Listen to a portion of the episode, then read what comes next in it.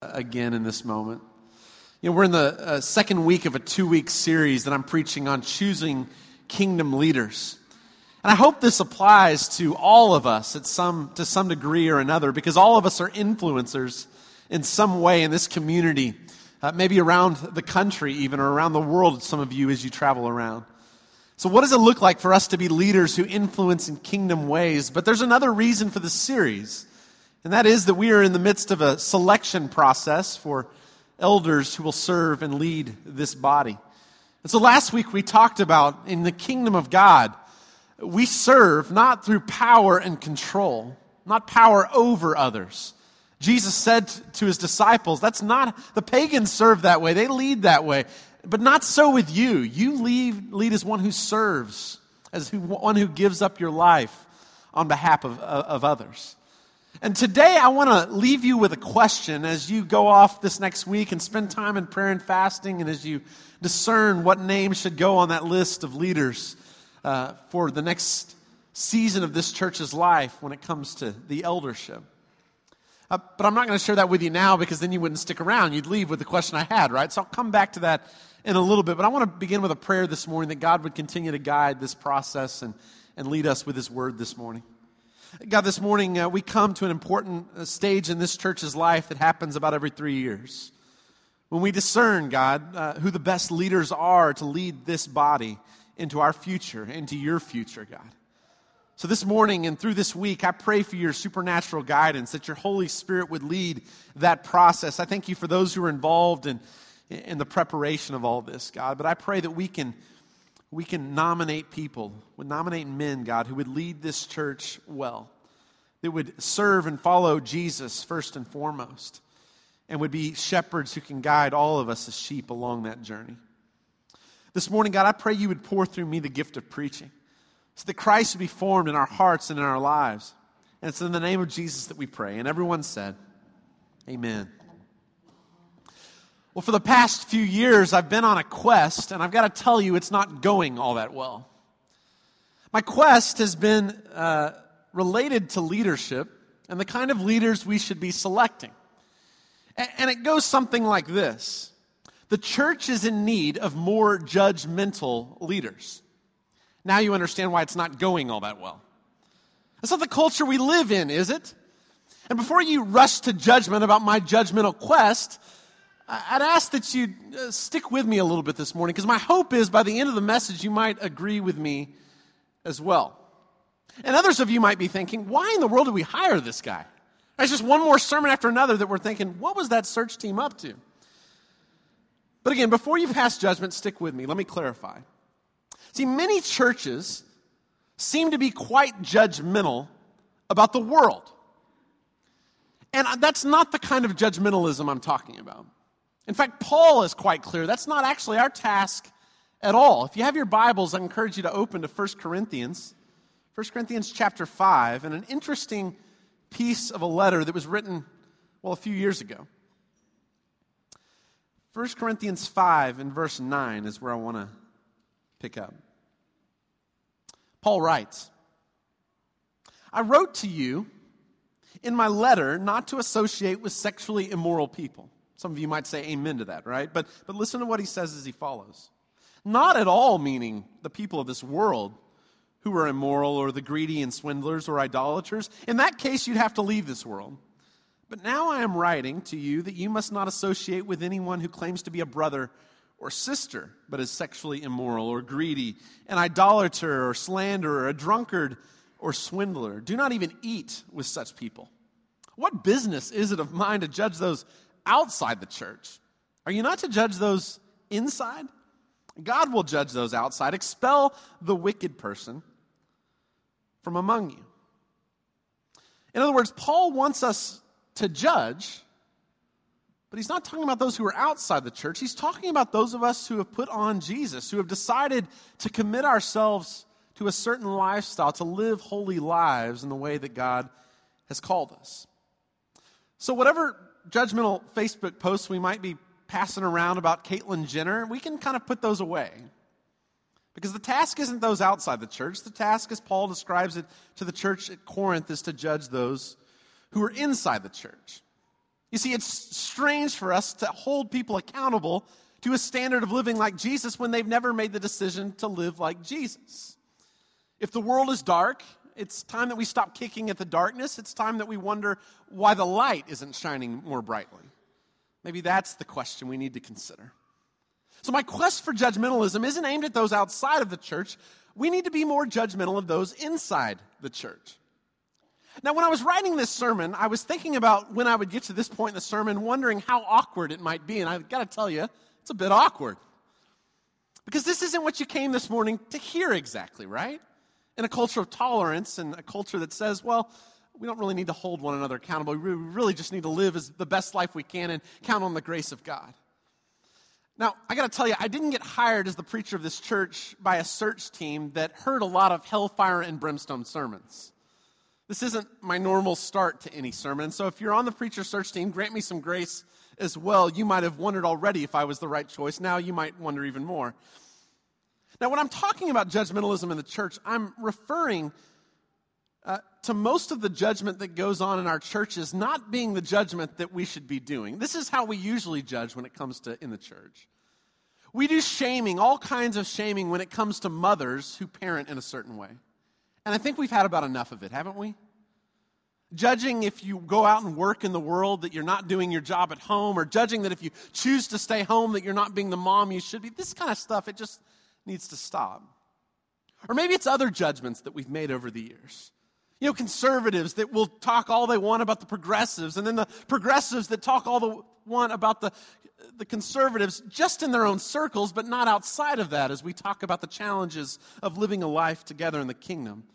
I'm also not referring to those judgments that have to do with the, the sermon on Sunday morning or the classes that we attend that sometimes we slip into when we get to the car as if this is some kind of consumeristic exercise that we just kind of give our critique to. These aren't the kind of judgments I'm suggesting because, well, I'm the preacher and I don't like that. My family doesn't like that glass house syndrome exactly. I'm, I'm talking about the kind of judgment that I'm, this is the quest I was on, the, the kind of judgment that calls us to be a more holy people who look more like Jesus and who he's called us to be. The judgment I'm referring to is one that actually draws us into greater fellowship with one another. And again, uh, stick with me. Have you ever seen the, the, the television show? It's on A&E. It's a show called Intervention. Any of you ever seen this show before? It's this heartbreaking show that details the stories of people who've been caught up in addictions and their families and loved ones who come to surround them in the moment. The first part of the show usually details the story of how they got into this addiction and how this addiction is ruining all kinds of things in their lives. And the second part of the show is when all their friends and their family they gather around and they call this secret session in order to name something that's going on, to judge this person, but to judge them well, right? To be able to tell truth to someone who's in the midst of a hard situation and say, We want you to get help. We see this. We're not sure you do see where this is going. In almost every episode, you can count on a couple things happening. You can count, especially as kind of a distance observer to the show, you can count on friends and family who deeply love the person that they're having this intervention with. And they're being harmed in this situation as much as the person ex- eh, eh, going through the addiction. And you can also count on the person in the center of this intervention, in that seat, not wanting to be in the seat that they're sitting in. You just kind of sense this squirming and this, I don't like what's about to happen. And then as the story goes on, you begin to sense more of this, right? There's, there's those moments where usually in the midst of this, you get this kickback from the person who's sitting in that seat. And often it comes in the form of judgment of those who are judging them. Some of you may have been through an intervention, and, and you know this cl- hits close to home this morning. Because in those moments, often the person who needs this help, who needs this loving judgment, sits in judgment over others to say, Who do you think you are? You have no right to speak into my life. I know what you're up to as well. And in those moments, there are other moments too where some of them are open to the idea that maybe what they're speaking is truth. That maybe what they need to see most is that they are destroying their lives, that this addiction may take them a place they never intended to go in the first place. It's the kind of judgment that's redemptive. It's the kind of judgment that can actually save people in the end. Because there are many families with addicts where no one loves the addict enough to say the hard thing. And I know some of you grew up in those families. And I got to say this morning, it's hard, isn't it? I don't know from personal experience and some of the ways that many of you do. It's hard to speak that word when you don't know what that word is going to do to unravel things. You don't know what the response is going to be. But the healthiest families are able to make judgments on people in ways that can actually save their lives. And my contention this morning is the healthiest churches are the churches that are able to judge people in redemptive and healing ways to save them from what might be a sure path of destruction. And that's why in 1 Corinthians 5, Paul has to say the hard thing to this church in 1 Corinthians 5. You remember the scene here? What's going on? There's a stepson that's sleeping with a stepmother. And the church is having a hard time calling out this sin. In fact, Paul says some of you are even boasting about this. You're proud of this sin as if God forgives everything. And the more you sin, the more God forgives, and it's a great deal. And Paul has to do the hard thing to step into this community and say, no, no, no, this cannot go on. This has to stop. We never judge people without having to first judge ourselves. That's where we need to come from. But eventually, this kind of judgment has to happen in a community. And that's why choosing leaders is so important. That's why what we do over this next week is so important. But in American culture, we choose leaders in different ways in this, don't we? In his book, I Wear the Black Hat, Chuck Klosterman writes about how we select leaders in our culture. And I thought his words were incisive on American culture. And I think sometimes how that emerges in churches when it comes to these kinds of things. This is, this, these are his words that I want to read this morning from that book, if we could pull them up. America is a looks based, superficial society, he writes. Everyone accepts this, and only the naive disagree. Yet we still somehow underrate its cultural persuasion. Physical appearance is the most important element of almost every human interaction we have. Not the only element, but the one that is most fundamental and expansive. One of my deepest fears about democracy is that for the rest of my life, presidential elections will be dominated by whichever candidate is more conventionally attractive. In the last six presidential elections, the younger candidate has won five times, a stark contrast to the historical record. But could there ever be a dwarf president? No way. Could a modern day Thomas Jefferson win a primary if he had also had a severe skull deformity? Nay. Such a scenario will not happen in my lifetime or in the lifetime of this book. And that's not just an American way to choose leaders. Unfortunately, this is the way leaders have been chosen in the kingdom of God since the very beginning. I want to point to a passage in Scripture in 1 Samuel. It's where we were last week. So if you have your Bibles, I'd encourage you to open there. 1 Samuel, we read the story in chapter 8 last week about how they chose a king. They wanted a king. Today I want to tell you more of that story. Because who, the guy they chose first was a guy named Saul.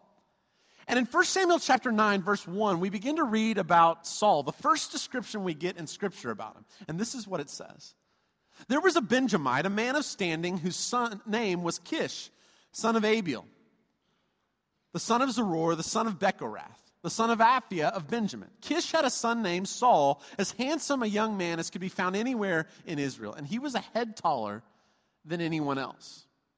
You notice how the description goes, right? How do they describe Saul?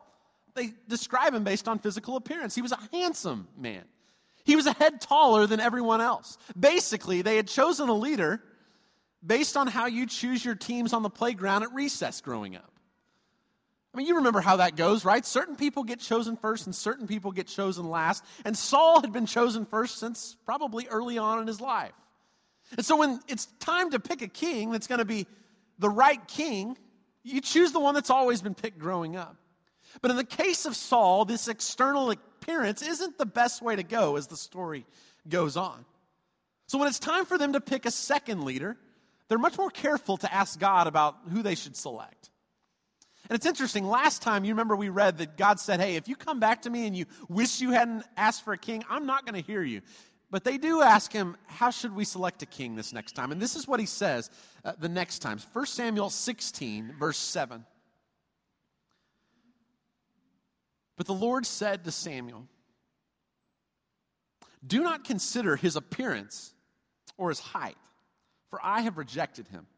The Lord does not look at the things people look at. People look at the outward appearance, but the Lord looks at the heart.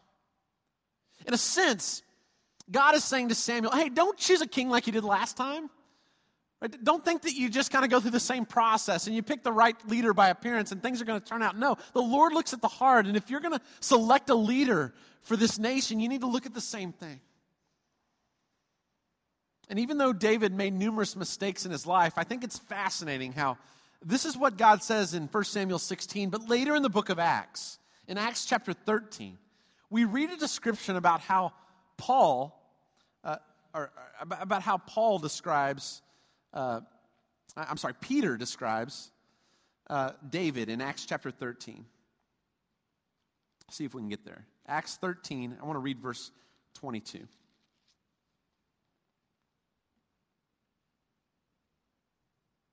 I'm sorry, this is Paul. Verse 22. After removing Saul, he made David their king.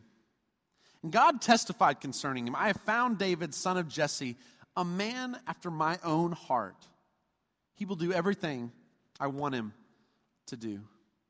Now, there are a lot of ways that Paul could describe David in Acts 13, can he?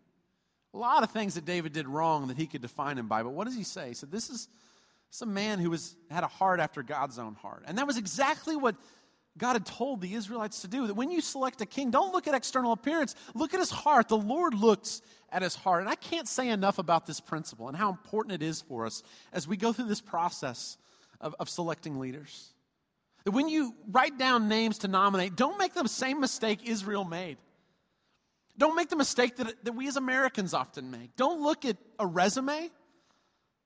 Don't look at uh, external appearance. Don't look at someone's fundraising ability. That's not how you pick elders. And, and here's the other thing that we might fall into if we're not careful when it comes to appearance. Sometimes we've made the mistake of deciding that the only nominees in an elder selection process should be those who have uh, wrinkles and gray hair. And that's just as much a decision based on external appearance as the other factors. Now, age is important and experience is important. I'm not saying those things aren't, but let's not just choose nominees based on external appearance. It's about the heart that God has given. So let's look at the hearts of our, our the leaders in our church. And here's what's interesting. Often in these processes, in fact, I was asked this week, I told I was preaching on a series on, on elders, and this other pastor in the area said, You know, uh, so you must be talking about First Timothy and Titus. And I said, Well, actually, no, this series I'm not going there. We're looking at First Samuel. And, and those passages are very important. I hope that you'll be looking over those this week about the qualities that a leader should have. But here's what's interesting about what we've done with those passages in First Timothy and in Titus. See, the churches I grew up in, we weren't very consistent about the qualities in those lists that we selected, we were very careful to observe certain qualities that we judged. We never had a, an elder growing up who had two wives. Now, there weren't that many in the men in the congregation to select from who had two wives, so that wasn't a hard thing, but we didn't ever decide on one of those. Uh, in the church I had growing up, uh, it was very important that their kids were baptized. And believing children is important. I think we want to see a, a track record that people can lead their families to follow Jesus if they're going to lead the rest of the church to follow Jesus. But we never ever selected somebody who hadn't done that. We, we never had an elder growing up who was a recent convert. That was one of those things of the qualities in that list that were very important. We, we never had those things. Now, uh, if you look, think about those things that were so important in these processes, those are external things that we can judge very clearly, aren't they? When we can almost, you're, you're hardly ever going to come across a guy that, that has two wives that's just been hiding one until he comes in the eldership and she shows up, right? And you've never had children, you know, who, you know, no one really knew about. I guess this could happen, but you can basically kind of see if their kids are following Jesus or not. Or if they were recent converts, you can see the water that's still in their hair. We don't just, I mean, that's something you can judge pretty clearly, right? These are external things you can see. But to be honest, I have no idea if any of the elders that I have served, if, that I've, I've been a member under, I have no idea if any of them were lovers of money. That's just something that's a little harder to determine and, and, and figure out, isn't it? I don't remember any of our elders knowing for sure if they were sincere or if we ever judged based on that. Because how do you judge sincerity? It's easy to judge the, the two wives thing, but sincerity? Or uh, pursuing dishonest gain. Maybe there were some conversations that went on that I wasn't aware of, but I don't remember us judging those internal qualities as much as the external. And as I thought about the churches I grew up in, and, and likely some of the ones that you grew up in as well, I realized that we made the same mistake with these lists that the Israelites made in 1 Samuel. That those parts of the list that were easy to judge, that were external things, well, we were sure to check every one of those boxes. But how do you judge in this culture that's so tolerant? How do you judge those internal characteristics. That's much harder. It's hard to come to someone and say, I think you're a lover of money, and I'm not sure how we can go forward in this process until we work through that. I want, I want to go back to these words that convict me from 1 Samuel 16, verse 7. Let's, uh, let me read this again, if you can pull that up. But the Lord said to Samuel, Do not consider his appearance or his height, for I've rejected him. The Lord does not look at the things people look at. People look at the outward appearance, but the Lord looks at the heart. Now, If you were divorced growing up, there's no way you would have passed in my home church growing up, probably many of yours either. But I'm guessing there may have been a few that lacked some sincerity that got through over the years. I'm wondering if there were a few that might not have been above reproach, which we'll come back to that phrase. That's a hard one, right? And how many of us would raise our hand and say, Well, I definitely meet that quality, right? Above reproach. But this all brings me back to a passage that haunts me on a regular basis that ought to haunt any of us who are leaders, teachers. It's in James chapter 3. James 3 and verse 1. This is a passage I come back to often as I try to address my heart in my own life. James 3, verse 1. Not many of you should become teachers, my fellow believers, because you know that we who teach will be judged more strictly. Now, there's a vertical dimension, a vertical truth to James 3 1 that I think we can all acknowledge, right? That leaders and teachers will be held to a high standard for what they've taught, for the character of their lives. We know that God is a, piece of that, but I'm, I'm here to tell you this morning there's a horizontal piece to that as well, right? Like, there, there's a piece in which those who rise to leadership that teach, that, that lead, they're going to be judged more harshly by their peers as well in a horizontal way. And if you don't believe that, I've got a box full of emails and letters I can show you in my office right now. Teachers are going to be judged more strictly. And here's a point I want to clarify. Earlier in the sermon, I told you about the importance of a church being a church of judgment. And, and this starts with choosing judgmental leaders. And on that show intervention, the first response of the person receiving the intervention is usually, Who in the world do you think you are? I've walked beside you. I've seen your family. Nothing's perfect about you. So why are you speaking into my life? And if you've ever been a part of an intervention or something like this before, isn't that the nervousness you have about coming and confronting someone about something? Is what might be pointed out in my life if I actually present this to someone on the other end?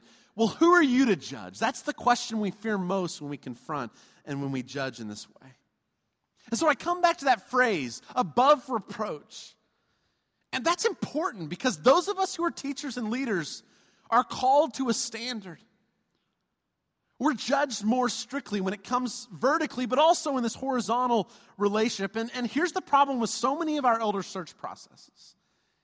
In many churches, when elders are selected, they are often chosen based on their ability to represent, as I talked about last week, an agenda on behalf of a large group of the congregation. And that's good in a representative democracy, but it is not a good thing in a church.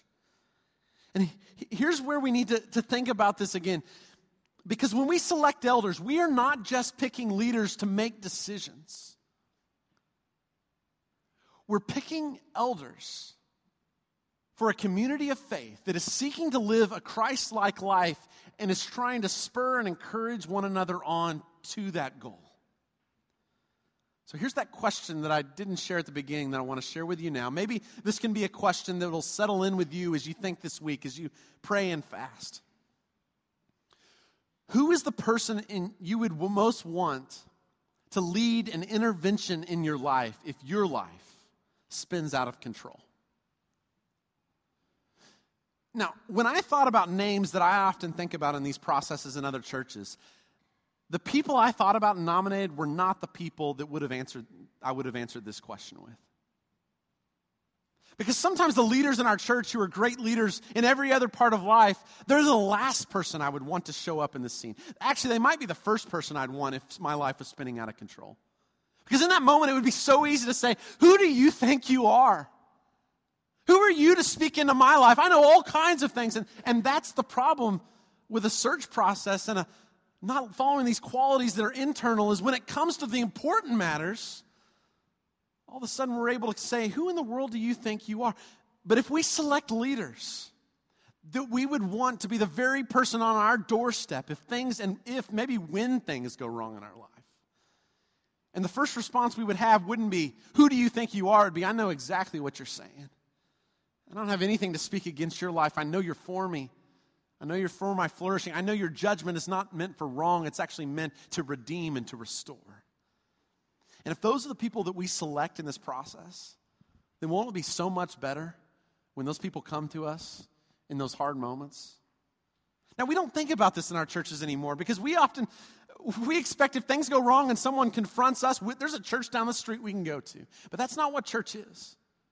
Church is a place where we commit to before the hard things happen so that when they do, we're able to work through them and reconcile them and experience grace that cannot happen in the consumeristic model that happens all over the world.